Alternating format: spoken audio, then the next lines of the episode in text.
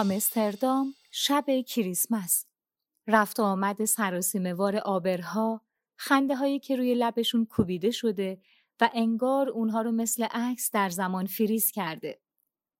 دوچرخه های مزین شده به درخت کریسمس و رنگ های شاد، صدای ساعت کلیسا، یک جوان آشفته پشت پنجره ای که قبار رقیقی از مه روی اونو گرفته. شوره برف آب شده از آبراهه خیابون و شاتک شدن قطراتش روی کفش آبرها.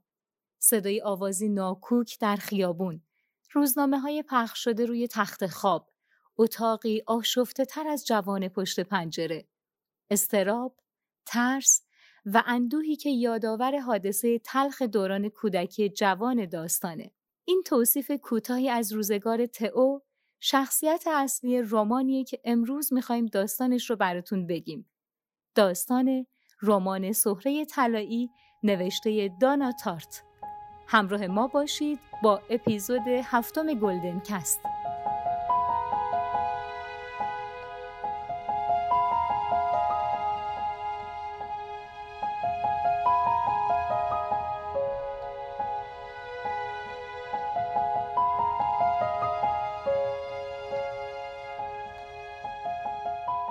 سلام این اپیزود هفتم گلدن کسته که در چهارم آذر 99 منتشر میشه. ما در این اپیزود قرار خلاصه ای از رمان د گولد فینچ رو براتون بگیم. قبل از گفتن داستان رمان یکم درباره خود کتاب و نویسندش بگیم و ببینیم دقیقا قرار وارد چه فضایی بشیم. همونطور که گفتیم نویسنده این کتاب دانا تارته تارت کتابهای زیادی ننوشته اما همونهایی هم که نوشته و چاپ کرده با موفقیت های بزرگی روبرو شده. چیزی که موقع خوندن سرگذشت این نویسنده منو شگفت زده کرد زمانیه که برای نوشتن رمانهاش می‌ذاره. مثلا همین رمان سهره طلایی رو توی ده سال نوشته. بله ده سال. انگار هر ده سال یک بار میاد یه رمان می‌نویسه و میره. آخرین رمانش همین سهره طلاییه که سال 2013 چاپ شد و جایزه ادبی پولیتزر رو دریافت کرد و قبل از اونم یه رمان به اسم دوست کوچک نوشت که سال 2002 منتشر شد.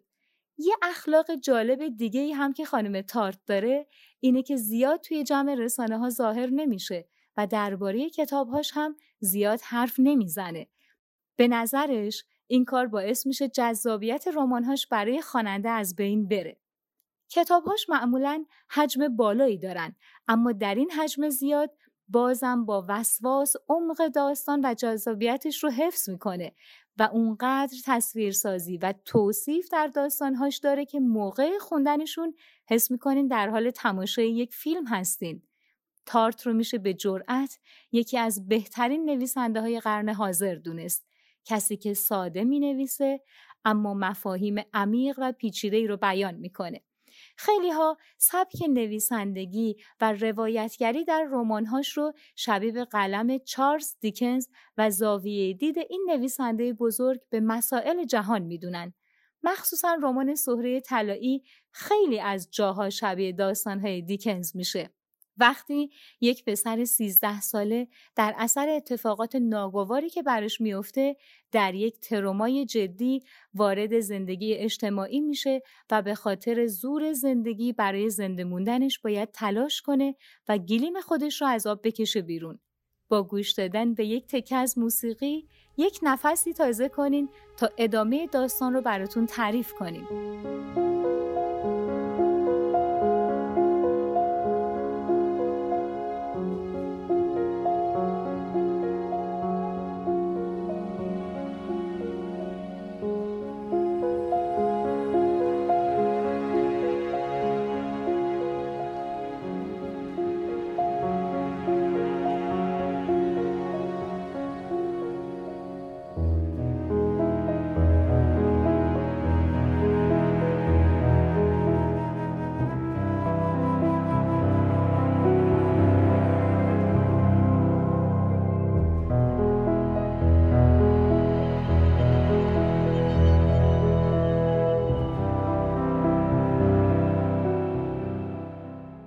معمولا یه سری از شنونده ها هستن که بعد از معرفی کتاب های ما میرن و میگردن دنبال فیلمش.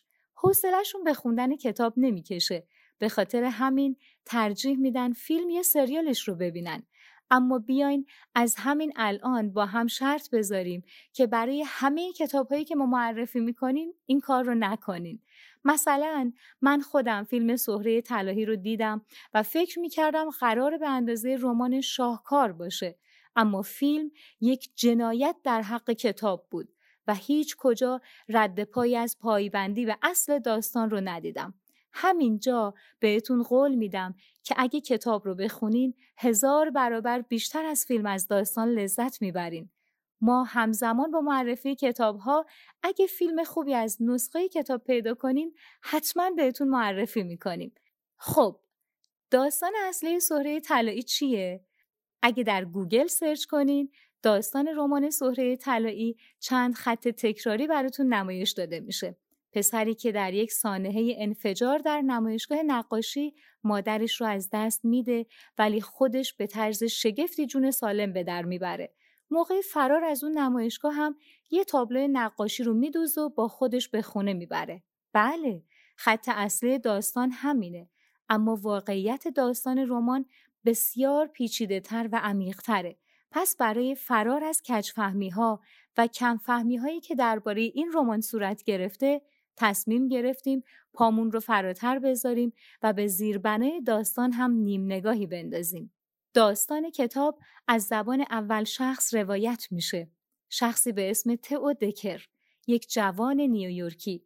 در صفحات اول کتاب تئو در حال روایت کردن روزهایی که در یک هتل واقع در هلند سپری کرده.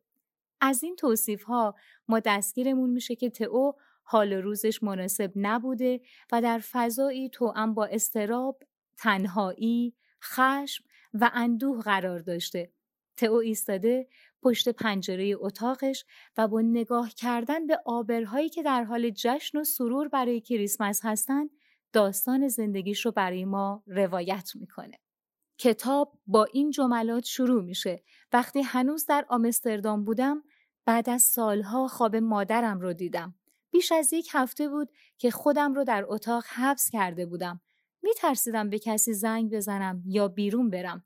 از کوچکترین صدا قلبم به تاپ تاپ می افتاد و دست پاچه می شدم. همین نقطه شروع شروع خوبی برای روایت داستان زندگی پیچیده تئوه و خواننده می‌فهمه قرار به دل قصه پراشوب پا بذاره که البته پر از جذابیته. تئو میگه اگه او زنده بود همه چیز می‌تونست خیلی بهتر باشه. بچه که بودم از دنیا رفت و وقتی او را از دست دادم دیگه نتونستم راهم را درست بیابم تا به جای بهتری برسم. مرگ او حد فاصل بود قبل و بعد. بعد از این روایت ما دیگه وارد جریان اصلی رمان میشیم و تئو از روز حادثه و اینکه چه اتفاقی افتاده که دست بر غذا باعث مرگ مادرش شده میگه. مثل اینکه مادر و پسر برای رفع یه سری مشکلات مربوط به دوران نوجوانی تئو در مدرسه راهی اونجا میشن. مدیر مدرسه مادر تئو خواسته بود برای اینکه به قولی به امورات بچهش رسیدگی کنه. وقتی به نزدیکی های مدرسه می‌رسن متوجه میشن که هنوز زمان دارن و موعد جلسه نرسیده. پس تصمیم می‌گیرن دوتایی به نمایشگاه نقاشی که همون نزدیکی ها بوده برن تا اینجای داستان هیچ اتفاق خاصی نمیافته تا اینکه این دو نفر وارد نمایشگاه میشن. تئو و مادر در حال دیدن آثار هنری بودند که یک دختر نوجوان مو قرمز و زیبا توجه تئو رو به خودش جلب می‌کنه. همزمان با ایستادن پسر روبروی یک تابلو نقاشی و زیر چشمی نگاه کردن به دختر مادر برای دیدن اثری به اسم درس آناتومی به یه اتاق دیگه میره. همزمان با این جریانات یک نفر به صورت مرموزی شروع به دویدن می‌کنه و بعدش صدای انفجار به گوش می‌رسه. انفجار تروریستی که باعث مرگ مادر تئو و اکثر آدمهای اونجا میشه. بدون گفتن باقی جزئیات یکی از اصلی ترین اتفاقهای این رمان رو بهتون میگم که بعدا همون اتفاق چرخ اصلی داستان رو میچرخونه. تئو موقع فرار از اون محلکه یک نقاشی رو با خودش در یک ساک دستی میپیچه و می‌بره. نقاشی به اسم سهره طلایی.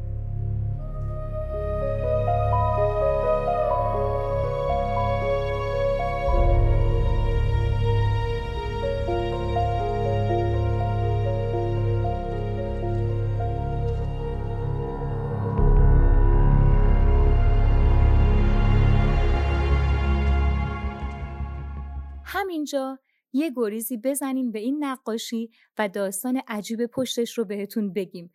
نقاشی سهره طلایی اثر یک نقاش معروف هلندی به اسم کارل فابریتیوس قرن هفدهمه. این نقاش موقعی که در حال نقاشی کشیدن در اتاق کارش بود انبار باروت نزدیک کارگاهش منفجر میشه و هم خودش کشته میشه هم خیلی از آثار نفیسش از بین میره سهره طلایی جزو نقاشی هایی که از اون به یادگار مونده و دست به دست چرخیده و حالا در موزه لاهه هلند نگهداری میشه. حتما تراژدی پشت این داستان واقعی رو لمس کردین هنرمندی که اکثر آثارش سوخته بشه و از بین بره انگار هیچ روزی روی این کره خاکی زندگی نکرده. اما خب سهره طلایی و چند اثر باقی مونده ازش بار اصلی شناسوندن این نقاش رو به دوش کشیدن و به لطف اوناست که ما امروز نام کارل فابریتیوس رو میشنویم. همین داستان واقعی جوانه نوشتن رمان The Goldfinch رو در ذهن دانا تارت کاشت. حتی در عالم واقعیت هم این رمان مدتی در بروکسل گم میشه و بعد پیداش می‌کنن. دزدیده شدن این اثر هنری در رمان توسط شخصیت اصلی داستان برای تئو معنای دیگه ای میده. شاید حتی خودش هم نمی‌دونه نقاشی که داره برش میداره یکی از آثار مهم هنریه و ممکنه به خاطرش به خطر بیفته. اون نقاشی با تصویر یه فنچ طلایی کوچیک برای تئو تدایی کننده خاطره مادرشه. مادرش که تا دقایق پایانی عمرش داشت به اون نقاشی نگاه می‌کرد. انگار رهایی و شادابی مادرش در رنگ طلایی و پرنور اون فنج منعکس شده و موقعی که نگاش می‌کنه درد دوری از مادرش کمی آروم میشه. داستان در بیان این احساسات با ظرافت خاصی پیش رفته و قدرت نویسندگی و توصیفهای زنده تارت تک به تک سلول های خواننده رو درگیر خودش می‌کنه. سالها تئو این نقاشی رو با خودش به این طرف و اون طرف می‌بره با وجود تمام آوارگی هایی که به خاطر از دست دادن مادرش و همینطور نبودن پدرش دچار میشه باز هم این نقاشی رو سفت و محکم میچسبه و توی تمام سختی ها ازش مراقبت می‌کنه. انگار اون نقاشیه که پای اونو به زندگی گره زده و اون سهره طلایی که تلاشش برای زنده موندن رو معنادار کرده. در کل این نقاشی ورای یک اثر هنری برای تئو این نقاشی خود خود زندگی و تنها دارایی این شخصه.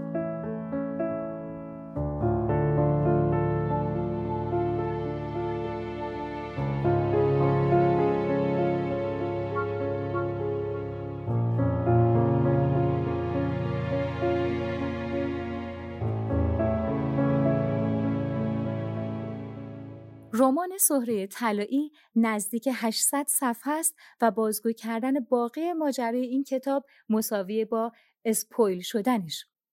ما برای اینکه دوست نداریم شما لذت خوندن کتاب رو از دست بدین تا همینجا روایتمون رو تموم می‌کنیم و اگه از کلیت داستان خوشتون اومد بهتون پیشنهاد می‌کنیم خود کتاب رو بخونین. این رمان جزو رمان هایی که وقتی خوندید یک چیز به زندگیتون اضافه میشه. کتاب رو به زبان اصلی و با تخفیف 50 درصدی هم می‌تونید از سایت جنگل خریداری کنید. وقتی وارد سایت جنگل.com بشین توی اسلایدهای بالای سایت یه بخشی هست به اسم Golden Box. ما کتاب هایی که در پادکستمون معرفی می‌کنیم رو داخل این box می‌ذاریم. خب این اپیزود هم تموم شد و ما مثل همیشه خوشحالیم از اینکه شما رو در جریان یکی دیگه از کتابهای خوبی که خوندیم قرار دادیم. حرف زدن درباره کتابهای خوب حال آدم رو خوب می‌کنه. امیدوارم حال شما هم با شنیدنش بهتر شده باشه تا گلدن کست بعدی مراقب خودتون باشین